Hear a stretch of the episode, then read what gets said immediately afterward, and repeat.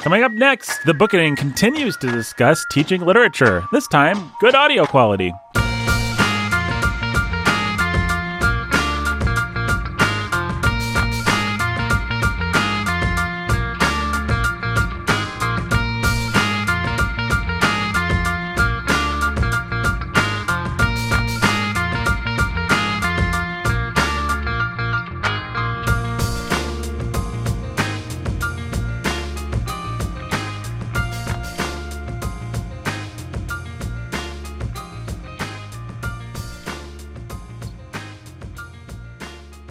Hey, everybody, welcome to the Bookening. My name is Nathan Albertson. I am your humble and obedient host, H and O H. The H and O H. The H himself. and O H himself. Sounds like some kind of a housing committee. the notorious. H and O H. The notorious, or a rapper, the, the notorious H and O H. And you, of course, are the. What's the opposite of notorious? If you're not notorious and you have a good reputation, so the reputable. The reputable. the reputable. the reputable scholar who's a baller of reading. Bringing it in the house, mm. man. Yes, bringing it in the his house. Of course, it's Brandon Chastain. Cheerio, Cheerios, Pop Tarts, toaster strudels. Cheerios, Pop Tarts, and toaster strudels. The three food groups. Yeah, as far as like if you had to save three breakfast foods that are grain based, what would they be, Nathan? Toast. toast, okay.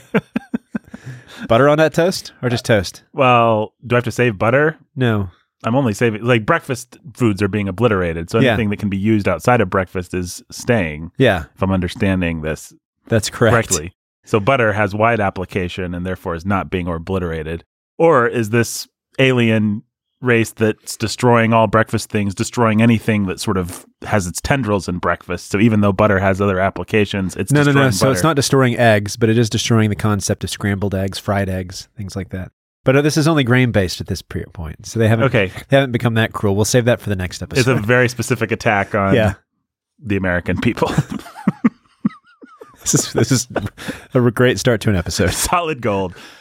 If I had to save three grain-based breakfast foods, toast, Okay, cinnamon toast crunch, okay, good choice so far. one other grain-based uh, bourbon for, for my breakfast. I mean, that's what you're eating and drinking right now.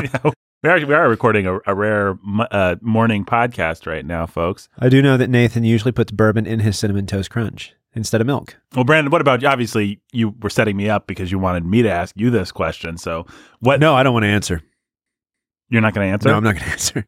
Wow, I have to ask you to turn in your podcasting badge, your podcasting gun, All right, here it is. your, your sound effects badge. Yeah. My Your keys. key, the keys to your car, yeah, oh, it is a podcast car, right? your bank account number. Yeah. Here, I'm giving you my bank account number. There you go. There. If people out there can hear different keystrokes and they know what they sound like, and let's be clear, every key sounds different on a keyboard, It does. then they know your bank account number. Yep, especially when you use a keyboard that's like the Casio keyboards that used to make a different sound effect every key you pressed. Yeah, I find it hilarious. So that's what my computer is. It does that every time I type. Drives everybody else crazy. Yeah, but you find it hilarious I laugh all day long because I do a lot of typing. you sit down to write your poetry and stuff. It's just boing. dong, dong, dong. yep. Well, folks, first of all, I'd like to say you're welcome for everything that came before. Hey, you should be thankful. Hey, wow, the Fonz is here. hey, Uh, we're in good moods today, aren't we, Brandon? we're great moods. We don't need Jake to add a sense of levity to this No. podcast. All right, listen, folks. Me and Brandon have so much that we need to accomplish before Jake joins us again. And Jake has not left the podcast. He's coming back. He's going to be here for 1984 and for the Halloween stories. Just calm down. Just calm down. But there's a couple episodes that me and Brandon need to get done before that. Like three episodes. yeah, promised. I think it might end up being. because today is different than what people are expecting. Right. So we're not actually getting back to semiotics, which is what we were really excited to talk about. We have people who responded pretty well to those episodes. Yeah, I, people were excited about that. I want to get back to that, and it's not actually semiotics, although I do want to talk about. In fact, I think somebody shouted out on Twitter that they really enjoyed that episode, right? Yeah, people really like. So somebody said they listened to it twice. So Whoa. that was nice. I hope I was right in all my facts. twice as nice. Well, we'll be back with more of that. But we also got a pretty nice response to our teaching literature, our very impromptu sitting outside recording on bad technology episode where we were mm-hmm. talking about teaching last week. And Yep. so I wanted to actually do a follow up to that because l- what we ended up doing is just talking teaching theory in general. Like, how do you be a good teacher? How do you have classroom control? and now we're going to go talk about each of my students. Now we're going to talk By about name. each of your students. By so tell me about Adam Ferguson. Yeah, well, that guy's a jerk. Yeah, no, we all know he's going nowhere fast. That's right. It's a good thing that the janitor industry needs people. yeah. You think Ferguson can even be up to that level, though? No, I think it's going to be more like a grocery store. He can't stop himself from doing a run on sentence. Mm-hmm. So at least he can be somewhere where they have run on cells on things, right? Ferguson wouldn't have to work a day in his life if he Yeah. said things like that because those mean- things are gold. That's right. Comedy clubs may be closed, but the Bookening is still open. Yep. so if you're tired of comedy, you can come here. and learn to just be okay with the fact that you no longer have it in your life. Yeah, that's exactly right. By reading great literature. No, I don't want to talk about Adam Ferguson. He's a great guy. And, you know, if he lives past 33, we'll be happy. We will. Um, anyway, folks, you're welcome for everything that's come so far. What can I say except you're welcome? Da, da, da, da, da, Da, da, da, da, da, da. You're, welcome. Da, da, da, da, da. You're welcome. You're, welcome. da, da, da, da, da, da.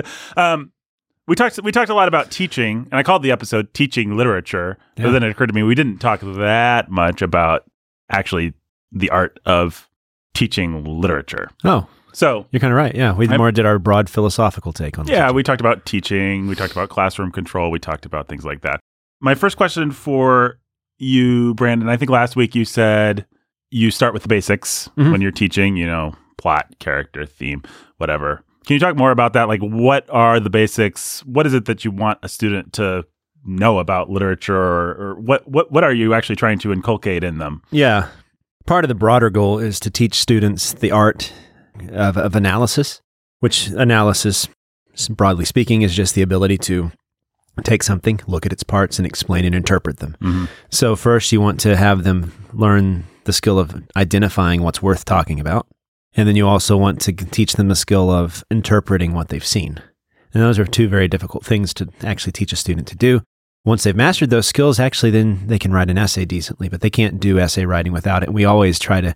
So teachers like think that you can teach the craft of writing an essay before you've taught them how to think in Mhm. the first place, which is really difficult because essay writing is the art of thinking about something. And so, for example, even personal essays like um, E.B. White's Once Again to the Lake, Mm-hmm. that's still him analyzing and interpreting details from his past about this lake that he would go and visit. Right, even uh, like a, a David Sedaris essay, for Yeah. example, it's just it's him organizing and bringing a point of view to his life, and it doesn't happen without those analytical tools. Yeah, and it's identifying. And so that really is broadly speaking what you're trying to help students do as far as analysis. And then you also want to teach them the art of appreciating what's beautiful and good. Mhm. If we want to go the classical education route, but still a classical terminology route, but still that that is a useful way to think about it. So those two things you want them to be able to analyze something and interpret it because those skills, like I tell my students all the time, are broadly applicable to other subjects as well. Right. Like if they learn how to look at details and interpret them in literature, they can apply that to history, they can apply that to government, they can apply that to science. All these things that are asking them to have that same skill of analysis. I think they can apply it. This this may be overstating the case slightly. Lord willing, as they grow in wisdom and discernment, they can apply it to larger Well, life s- issues. With debates surrounding things that are happening right now in our world, we're, we're seeing that applicability hmm with just a little analysis versus rhetoric. hmm You can sway yourself very different ways. Right. but even things like I I think as you develop these muscles, it even helps with things like choosing your friends or choosing a church or you Yes. know the general kinds of life decisions that you have to choosing a wife, choosing a husband. I don't want to pretend like classical education or these analytical tools are going to be the salvation of your soul, but being able to identify things, pattern recognition, like you know, oh, this is a this is a Wickham. Yep. I know Wickhams. This is what they look like. I'm going to stay away from this man. I'm going to be attracted to this man. These are tools that grow as as we think and as we discern and as we practice. Exactly, and that's the word discern. And so, as you combine the analysis and the appreciation of what's good into one thing, that's teaching them the art of discernment, Mhm. right? Discerning what they should devote their time to. That's that's really what you're trying to do, and help them as a teacher. Hopefully, it's happening at home too, but you can't always count on that. Right. So, so do, you- do you find that I don't want you to throw your class or your school or anything under the bus, but do you find generally speaking in your life that you can count on it happening to some degree at home or is it really just a crapshoot like just depends on the family. Yep. yeah. Not in general, you can't. No, and you'd be surprised at those that you can count on and those you can't. And a lot, a lot of the times, the students who are more successful are the ones that you know you can count on it. Mhm. So, anyways, but it does depend on the student too, the the willingness that they have Mhm. to give to the work. So, but yeah, as far as teaching, um, then analysis. So let's start there. What you want to do is, depending on where you're getting your students, but in, in any case, you want to know what tools do you want them to have at the very beginning of class, in which to analyze what you're looking at. And so that's where the things like character. And you know, you give them the subtypes. Is this a static character? Is this the protagonist, antagonist? Make sure that they really understand those definitions because definitional work is very essential to good thinking. You see a lot of fuzziness and, and just bad logic in general eh, coming from just a lack of definitions. It's like the basic rule. Mhm. Define your terms, and it's very helpful. That's something that that's also very useful to apply to your life because again, with the recent things that have been happening, you often see it's it's a it's a matter of dishonest definitions. But Brandon, literature is meant to be enjoyed and tasted and felt. You're going to bring all these. You're going to dissect the frog and kill it. To steal E.B. White's analogy. Yeah, you can dissect it. I'm not sure that that kills it though, because often it it actually increases your appreciation of something when you see how well it's working. hmm So, in other words, you have a beautiful clock in front of you, and you can appreciate it aesthetically for being a beautiful clock. But then also, it's pretty amazing then to go and see all the ways that the craftsman, the work that they had to put into it to make the clock work. Right. So, you can both appreciate that on a logical level and then still step back and appreciate on an aesthetic level too. Play that balance as a teacher. Well, I think people also mistake, especially students. Like when I was a lazy student, you mistake the means with the end. You mistake the process with the finished result. What I mean by that is you assume because it's difficult or boring to learn these analytic tools that it will be difficult and boring to apply them. You know, like, oh, I have to go through and decide who the dynamic characters and who the static characters are in Pride and Prejudice. That's not fun. But actually, what you want is for those things to just be second nature. It's why we actually don't talk a lot about those kinds of things on the show The Bookening because we're assuming that for us they're second nature and for a lot of people that listen they're going to be second nature and so we fill in the gaps where we feel like we need to but it's Yeah. like you you want to bring all that stuff to bear instantly which takes work and growth and It learning does. learning the tools but once you have them it's not like you're going to be sitting there bored dissecting the frog you're just going to look at the frog and see all kinds of beauty in the frog that you wouldn't have seen otherwise. You, you've been programmed to have like the insta analysis. The insta feeling and The insta insta feeling. analysis. And so even artists understand that. I mean, I guarantee you take any of your favorite movies, and there was lots of work at the drawing board for that story, Mhm. or the storyboard, that's what they call it, right? Right. Just deciding exactly how the story is going to work and deciding, okay, we need an antagonist, we need a dynamic character here, we need a static character here, and weighing back and forth why they needed those sorts of things. And then it's the instantaneous, movement of it that re- you really moves you as art, but still that work goes behind it. And so that one of my favorite lines that I tell MF like students who are trying to learn to write actual poetry and stuff is that you know the Yeats line a line may take us hours perhaps and yet if it does not seem a moment's thought our stitchings and unstitchings have been not. Mhm. like anybody who's tried to write knows that that's true because what you usually produce the first time isn't the best and so you have to go back and work and develop that more. That means even the artists think of their work that way in other words. You have to think about okay so why did he choose this word in this poem? Anyways but having those tools of analysis for whatever you're looking at really helps to the students find things to say about it So, with character, plot, setting, mood, and tone, those can be difficult things to talk about, but you still want to look at them images, symbols, the, the basic categories of literature, style. And then you have those, and then you can ask them questions like, okay, today we're going to analyze this character. Today we're going to look at the author's tone and we're going to see what we can find to say about it. You know, of course, within each category, depending on the skill of your class, you have s- sub definitions. Mhm. You don't want to throw them all at the same time. You might throw the broader categories at them at once and then have days or weeks where you're developing each one. That makes sense. Mhm. So, like with style, that's when you get into rhetoric. That's when you can in- introduce the broad, like ethos, pathos, logos, Mhm. logos. It's fun that I, I looked those words up with my students in my rhetoric class last year and found out that most of us mispronounce those and nobody really says them the same. So what's what's right? I've always said ethos, but apparently it's ethos. Hmm. It's pathos, Not pathos. not pathos, according to what we looked up. But I, I've always said pathos. So I don't know. Maybe somebody out there who I think I would say ethos. I don't know. No, uh, yeah, it's, I'm not going to be able to Anyways. recreate what I would say off the top of my head. But we all know what we're talking about when we say them. Yep. And so, and then you give them the other rhetorical categories, and, and with style, you can talk about the complexities of metaphor, the metonymy, synecdoche, stuff like that. Which means you need to have your terms memorized too. Mhm. But so there is work that goes into that. But once they have those, then they can start looking at style and realizing, okay, this author's making this choice. Maybe they didn't make it intentionally, but still, the, they they used a metonymy here. Why did they do that? What's it doing for them? You're going to get some of that work with fiction, depending on what writer you're looking at. If you have a writer who's very stylized, then you'll get more useful discussions out of that. You'll just have to weigh, like uh, teaching To Kill a Mockingbird. You're going to get a lot more talking about narrative perspective and, and character than you are about style in Mhm. that book, because there's just not a whole lot to say about the style. Right. It's, It's good. straightforward. It's straightforward, and it's good. Mhm. But you're not going to get a whole lot of rhetorical complexity. Now, style in a Shakespeare sonnet, on the other hand, you're going to get a lot out of that. Mhm. Right.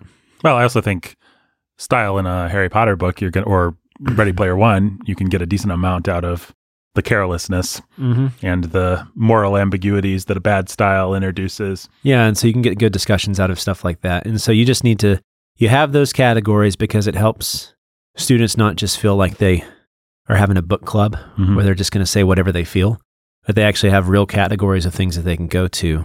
And you're guiding it. You're going to tell them, okay, today we're doing this.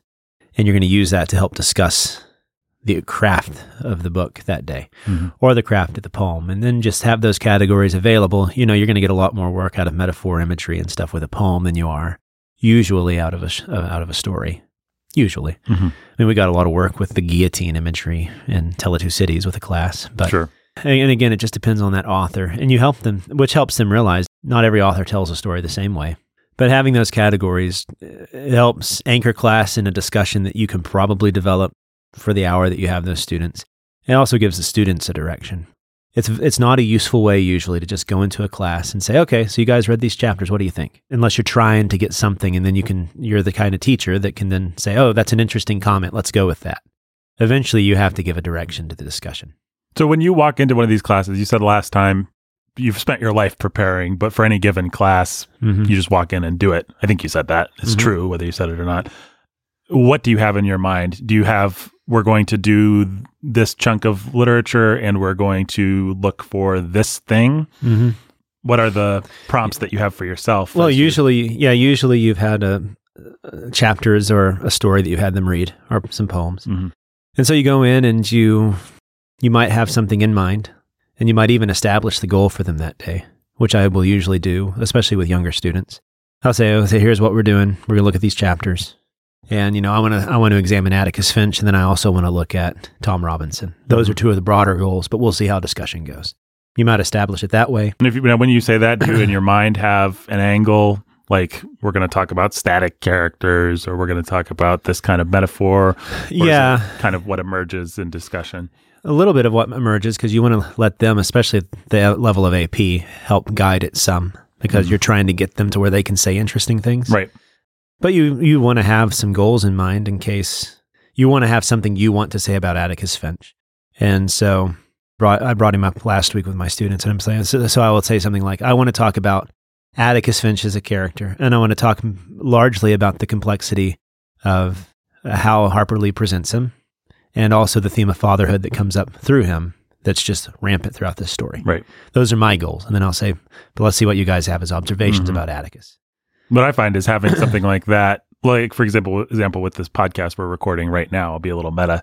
I had 10 questions that I wrote down yesterday just as I went about my day. I thought of 10 questions.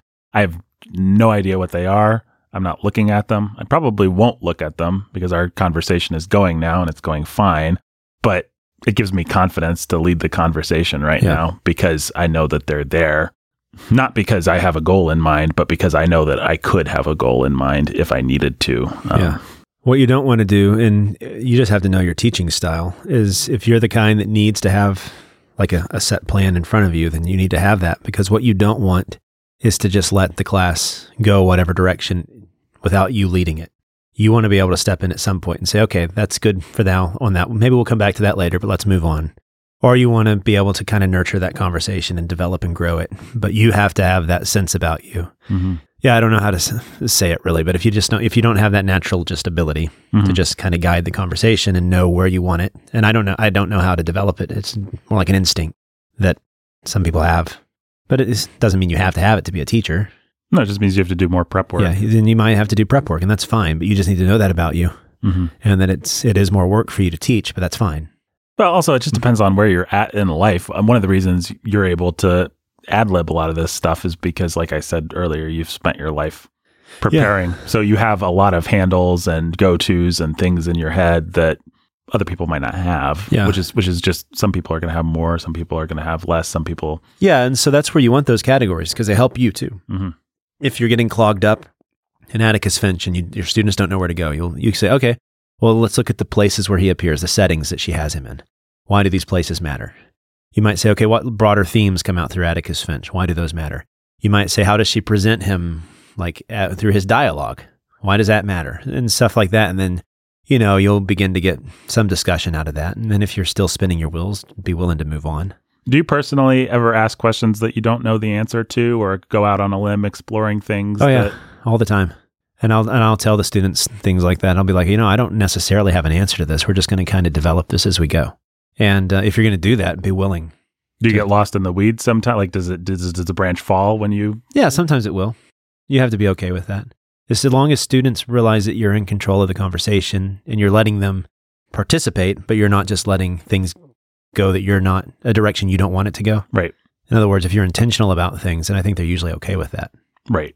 You can you can intentionally fail or intentionally go out on a limb and everybody can be comfortable with it. especially if you're willing to step back and say, okay, guys, you know, we didn't really get much out of that. But what you do see now is that what I keep telling you is that this in the, I'm imagining talking to the students here. Mhm.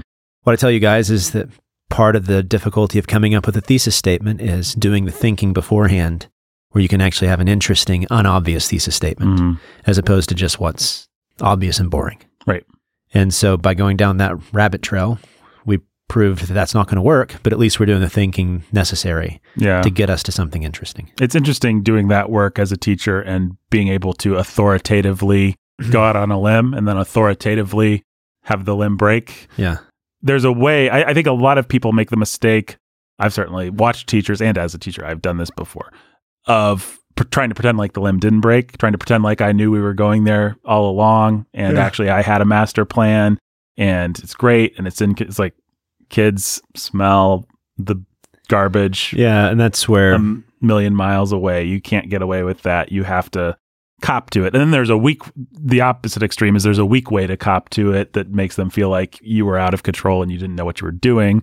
Yeah, I mean, if you step back and you get embarrassed and you start mumbling and stuff, then Mhm. they're not going to trust you much. Yeah, yeah, yeah exactly. Right, so, there's a way to, though, intentionally say, even, even if they ask you a question you don't know the answer to, there's just a way to handle that that says, we're all in process and I'm the king of the process. Yeah. Doesn't mean I'm the king of all knowledge and all reasoning. It just means I'm in charge of yeah. the process. And you want them to feel that. Mhm. And so that's even part of what we talked about last time with classroom management. You just want them to always feel like you're in control. You can have a fun classroom, Right. but still be the one in charge. Right. But that, but kids love that when you are able to have the humility and guts and the right mix of everything to be able to process in real time when they Well- see you figuring things out, that they can get really excited. That can be some of the most fun that kids have is watching. Exactly. And you want to get excited by the points they make too, not just excited by the points you want to make. Mhm. Like you want to sh- you want to show them that you are they're applying these skills that you've taught them of analysis and interpretation. Those are so just as a step back really fast for teachers, those are two of the most important things you keep in mind is analysis is great, but then you also have to interpret it, Mhm. right? And the question I always tell my students, the most important question of analysis is why. So you you pointed out this really interesting fact. Now let's understand why that matters. Hopefully there's a teacher out there that finds that useful that you want to teach them here's analysis, especially for high school. Here's interpretation, and the Mhm. interpretive question is why. Mary is a static character in Pride and Prejudice. We have established she does not change from the beginning to end. Why did Jane Austen do that? And that's the only way you're going to get to a thesis statement. Mhm. Students always find that to be the most challenging thing is how do I get to a thesis statement? Well, you have to ask yourself the question why? Because thesis statements in the end have to matter. They have to have an argument behind them. And so they need they have to demand evidence and proof. Good example of that was last year of the question we were talking about going out on a limb. Here we have the end of To Kill a Mockingbird. What is Harper Lee actually trying to say? Like what's going on with Atticus Finch and his refusal to see that it was Boo at the end? Mhm. what's going on with the sheriff being the one that actually tells Atticus, we just need to lie about this. This weird sudden moral weakness. Yeah, like what in the world's going on rigidity on and I said, part. and I made the point. I said, guys, I don't actually have an answer. I want you guys to help me just look at the details and try to figure out what we think as a class, if we can come up with a thesis statement about what's happening here. And I think they actually did a good work on that. Their observation was, well, in the end, it's um, the sheriff rep- representing the law Mhm. He's the one. So it's not, in other words, overturning authority there at the end of the story. It's actually having the authority realize that sometimes its authority has to adapt and change based on who is the one having the law come down on them. Mhm. That's interesting enough. I don't know if it's true, but it's still interesting and there's evidence there for it Mhm. because it's not Atticus who sees it, it's the sheriff who's even above Atticus. Right. Atticus is actually just saying we need to apply the law. Yeah. But the guy who actually represents applying the law, which Mhm. is the sheriff, is the one who's pushing. And so that, that that's interesting. You're thinking about character. You're thinking about their position in the story. You're thinking about others in relation to them because you have to think about relations within stories. And then you're also thinking about uh, their dialogue, things like that. There's evidence to back it up. And You know what's you know what actually is really interesting that I just thought of. This is off the point of teaching literature and onto the point of To Kill a Mockingbird. She removes a certain kind of icky moral culpability from Atticus by not having him do that. If you wrote the scene so that the sheriff was the guy that was like the authoritarian, just wants to apply the law across the board, and then Atticus talks him into not, you wouldn't know how to feel about Atticus in that moment and whether he was doing the right thing. Yeah. It's actually the only way to write the scene. Yeah. No, it was brilliant. It's brilliant. It's well done. The scene doesn't work the other way. Yeah. No, it doesn't, and it and it matters that it's the sheriff doing it too. Mhm. So yeah, a lot of the ways she chooses to tell that scene matter, and so that's kind of what you're trying to help students see. you know, yeah. we're interpreting that through the details, and then as far as then appreciation, you know, once you've looked at all the things like that, then you can also take a step back, and you can just you want to occasionally have moments where you just will read things and you'll acknowledge the feeling that's coming out in them. Mhm. So there's the Boo Radley, uh, where Scout is remembering Boo or thinking about Boo and him sitting on his porch and Mhm. all the things that he observed. That's a pretty moving scene.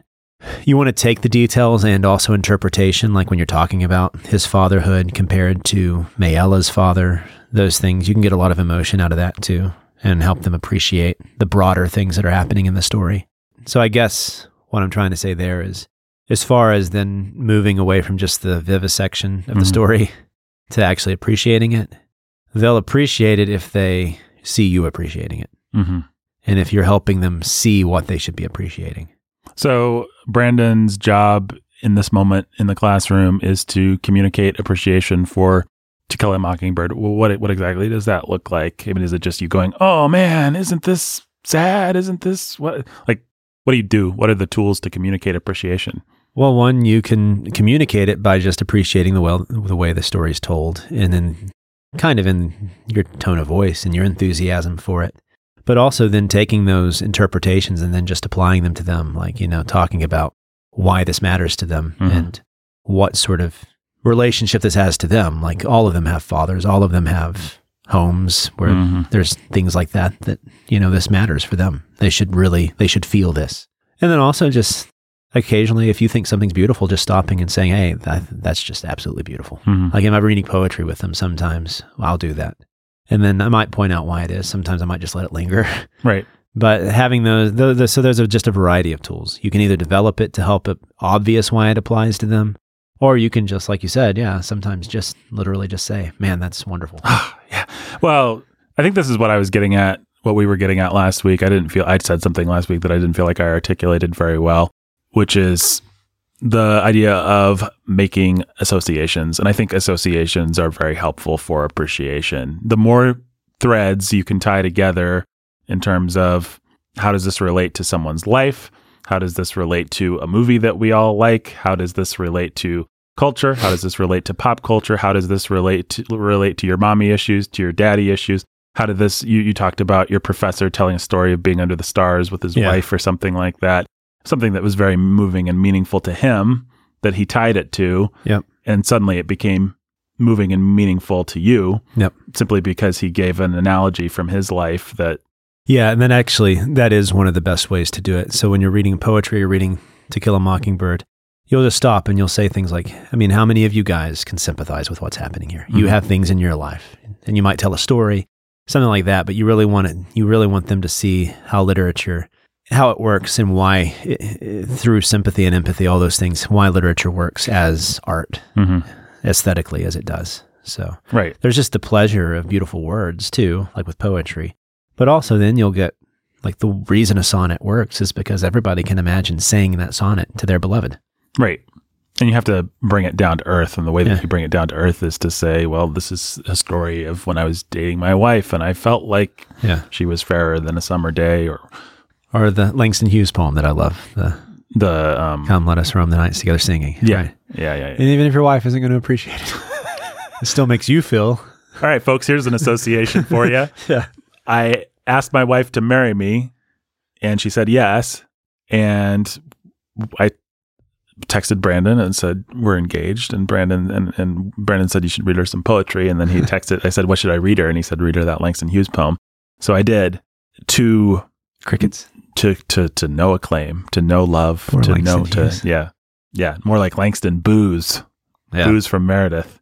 And, Oh, well. and I and uh, so I broke off the engagement and I'm And Nathan's now single. I'm single. yeah. no, I married her anyway. she's she's pretty cute, even if she doesn't like Langston Hughes.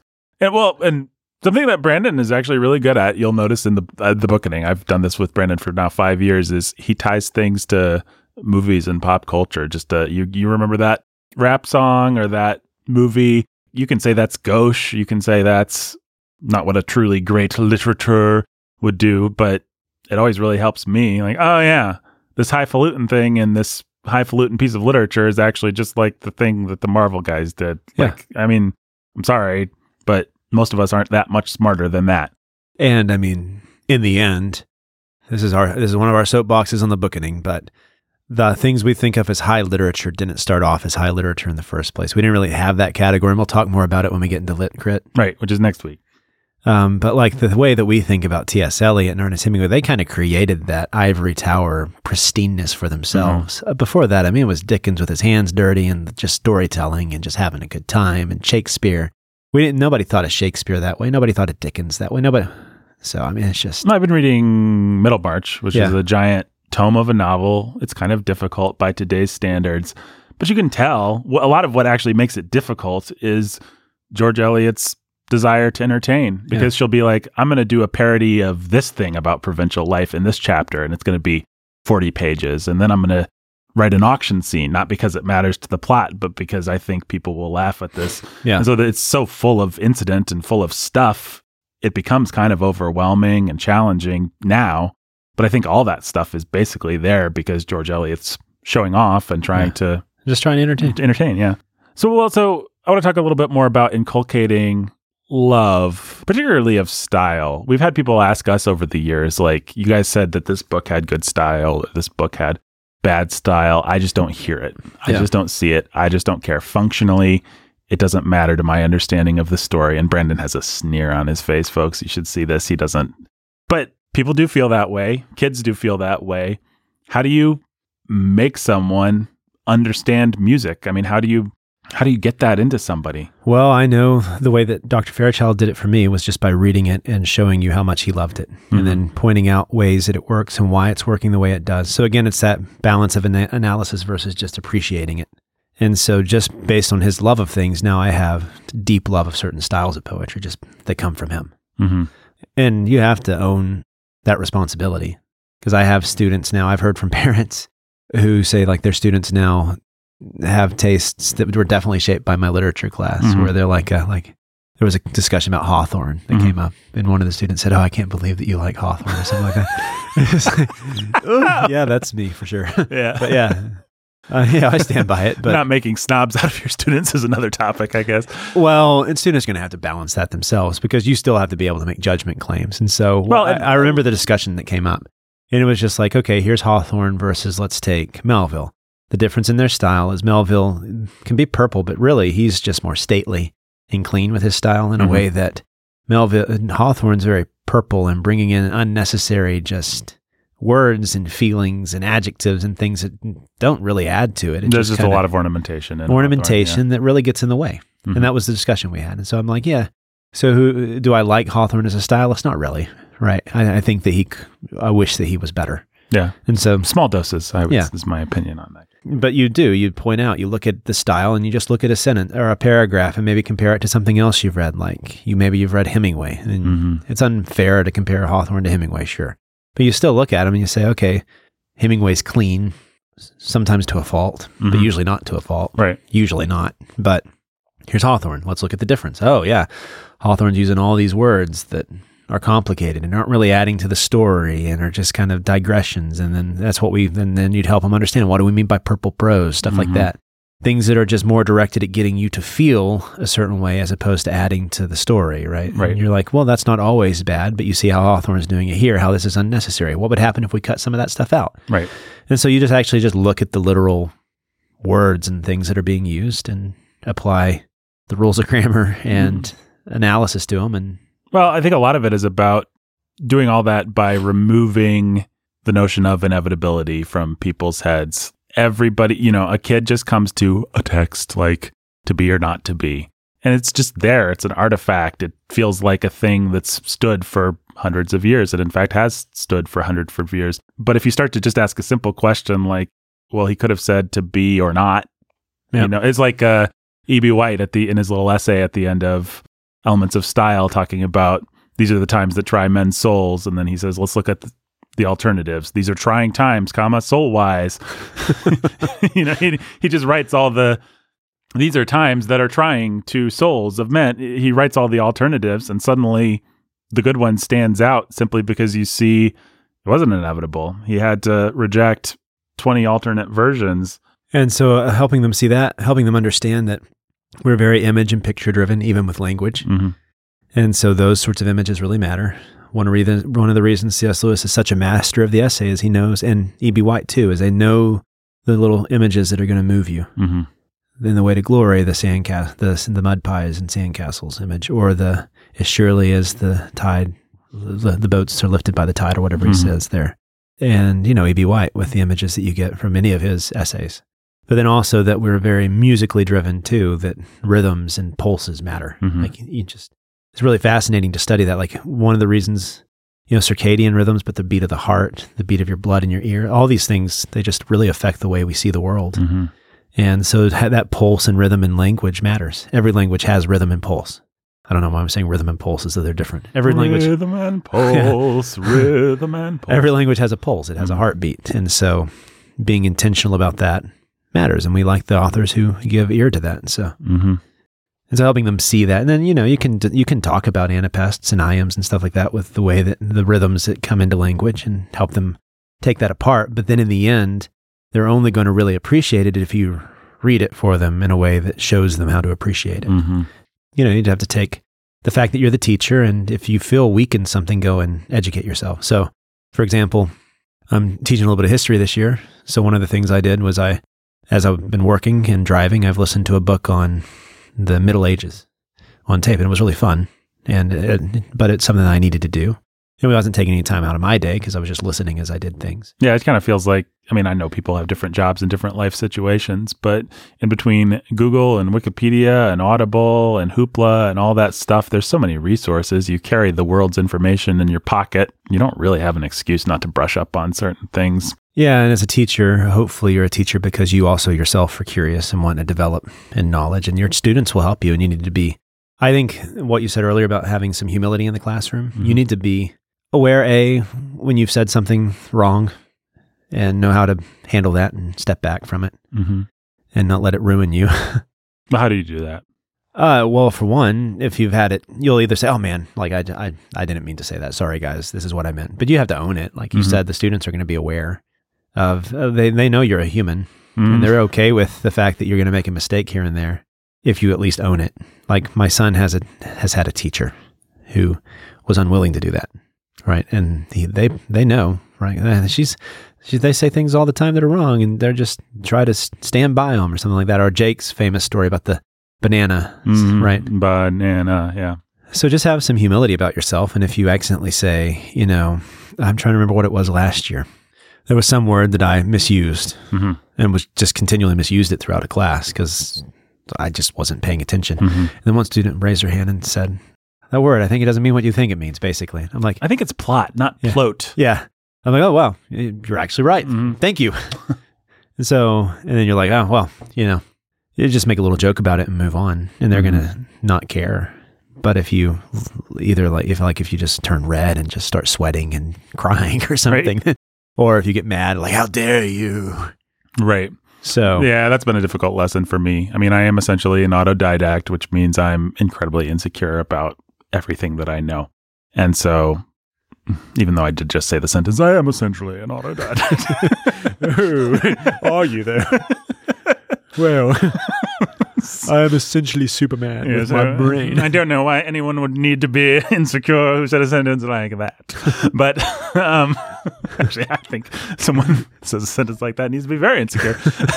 but I've had to learn to just own my mistakes because a your students, your they'll eat you alive if Mhm. if you don't if you try and pretend li- or if you just get flustered and red faced it's like no we're all human. We all make mistakes. We all have verbal slip ups where we say i mean what what is the famous uh bible? What what is it called? The bible where they misprinted it and said thou shalt shalt Oh, yeah. adultery or The something Devil's like- Bible, right, or Devil's something, Bible, yeah. yeah. It's like things like that happen. You will all the most famous parts that have been cut out of the Bookening that you've never heard has been parts where someone's accidentally made it sound like fornication's great or Yeah. you know the villain is the good guy or So yeah, and then I think it frees the students up to realize that when they make a mistake, it's not the end of the world. mhm Like you don't want to belittle them unless you have a particular goal with belittling them. mhm yeah there's It depends on the student, there's in other words, but still, it helps them to realize that thinking and analyzing things it's a process of Mhm. making mistakes. Yeah. So that's basically a Yeah. definition yeah, so there, so that's that's one way to do it. Yep. hmm So Do you feel this is kind of a weird, maybe philosophical question? Do you think that your job as a teacher is essentially to elevate the kids, or to uh, what's the opposite of elevate? to destroy them. no, yeah, Brendan. Do you think that the job as- of a teacher is to elevate the kids or to destroy them? To are you bringing the material down, or are you bringing the kids up? oh yeah, I always want to bring the kids up. I don't I usually. mean, I guess that's obvious, but No, but f- so for example, one thing I don't do in my classrooms is try to make the students feel that they're smarter than they are. Mhm. Usually I have the opposite goal early in the semester. So like one the way that I've approached AP Lit so far is I'll come in and I just for one, it helps establish your authority. If you can do this, you start with the Greeks and you just move all the way through literary history. It usually Mhm. takes about two school days. And you say, okay, I want to see how much you guys know. And then you just go piece by piece and they begin to realize that they don't know that much. Mhm. And it kind of de elevates them because it helps, you know, realize that they need to realize that there's a lot they need to learn and that there's a process. And then you say, okay, that's, we know now what you don't know. That's great. Knowing what you don't know is part of the challenge. Now let's start filling the gaps.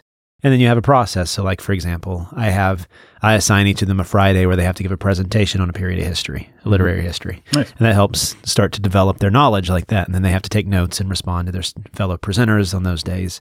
Yes, you do want to bring them down only to show them where you're headed, right?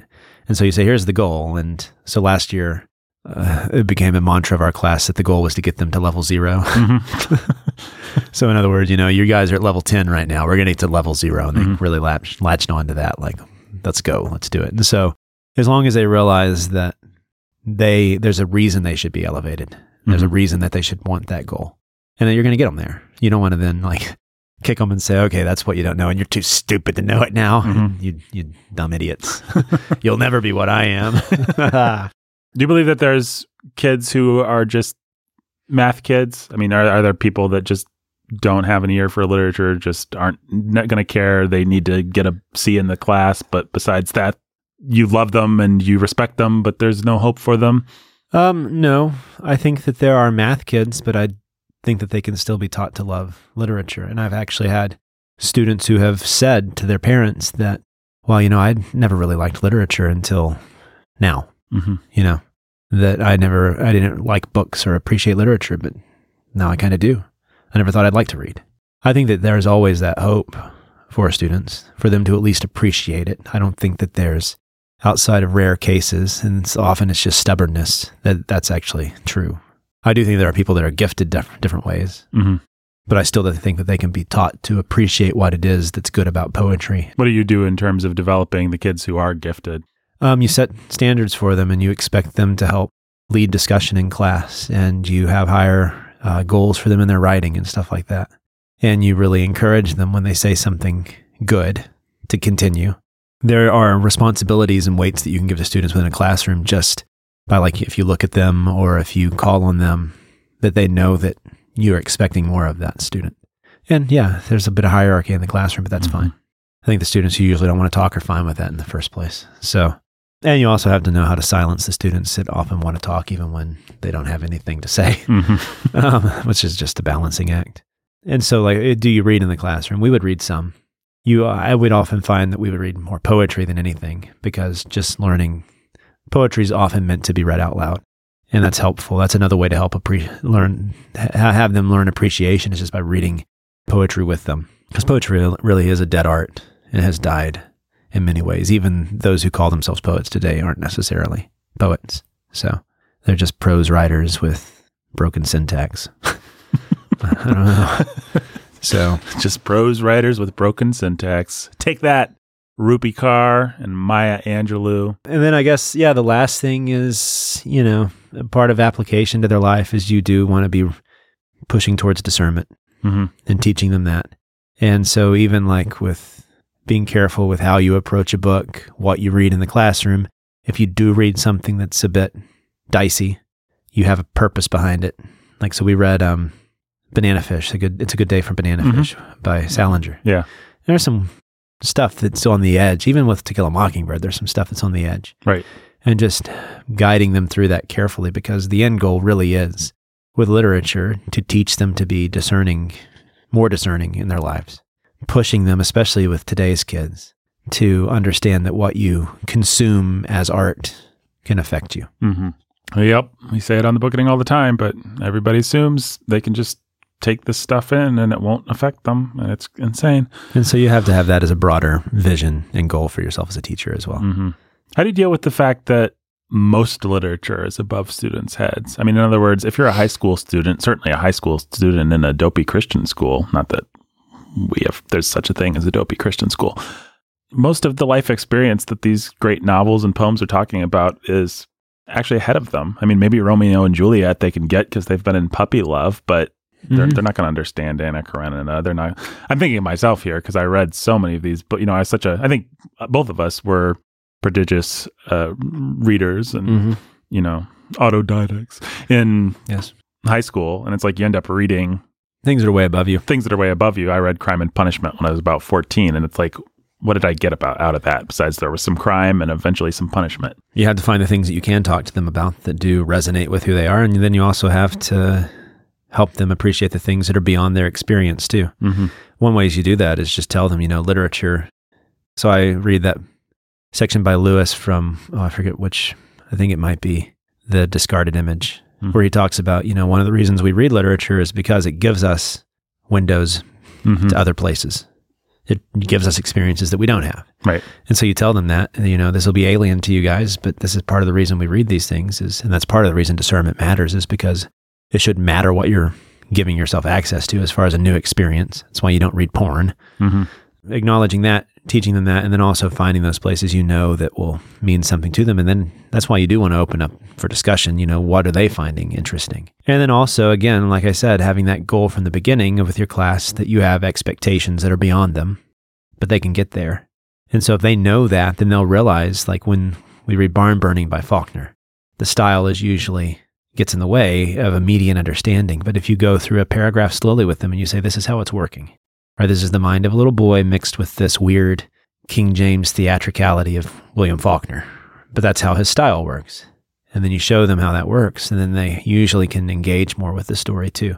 So, in other words, you understand that there are limitations to their appreciation and you try to find out what those are and then help them take baby steps towards overcoming it.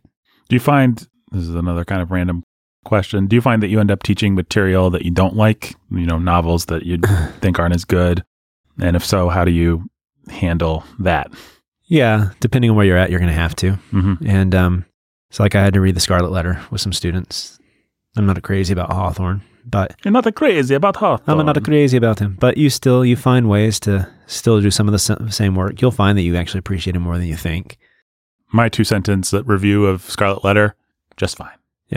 And so, yeah, that's what it is. It's just fine. And you'll still find those ways to access it, like talking about character, talking about style, talking about image that still give them stuff to do. But also take the opportunity to kind of share with them, as depending on what, who the class is, why you don't like it. So, Mhm. like we had a discussion with a class last year why I'm not overly crazy about Jane Eyre. Mhm. And I did it intentionally with one student in mind. And it actually ended up being very helpful for her. Are you running the danger there that you'll make them just despise the subject? What if you're attacking what they love? Well, if you're saying Jane Eyre's stupid, are they going to extrapolate from that that this class is stupid? You know, like in other words, we're reading one of the greats, and the teacher's saying it's not that great. So where, oh, where am I well, supposed to no. plant my feet? Because then you want to make sure you point out to them why you're still reading it. hmm Yeah. Yeah, you're not. I well, why I wish we weren't reading this. Right. I wish we weren't reading this. and then they'd be like, "Well, then why are we reading this?" Yeah, you're Mhm. right. You know, instead, you, as everybody knows, I don't hate Jane Eyre. hmm We like Jane Eyre quite a bit. Yeah. I was just pointing out, like towards the end, like why this story begins to fall apart with Yep. the love triangle there at the end. So with uh, so that that that's more the discernment coming Mm. in. And so you set Jane Eyre on fire. You threw it in the trash can. You got Wide Sargasso Sea or whatever that thing Yeah. is called. Said we're going to read this instead. That's right. That's right. And show us the true story of Mrs. Rochester, the That's first Mrs. right. Rochester. And so that's what we did.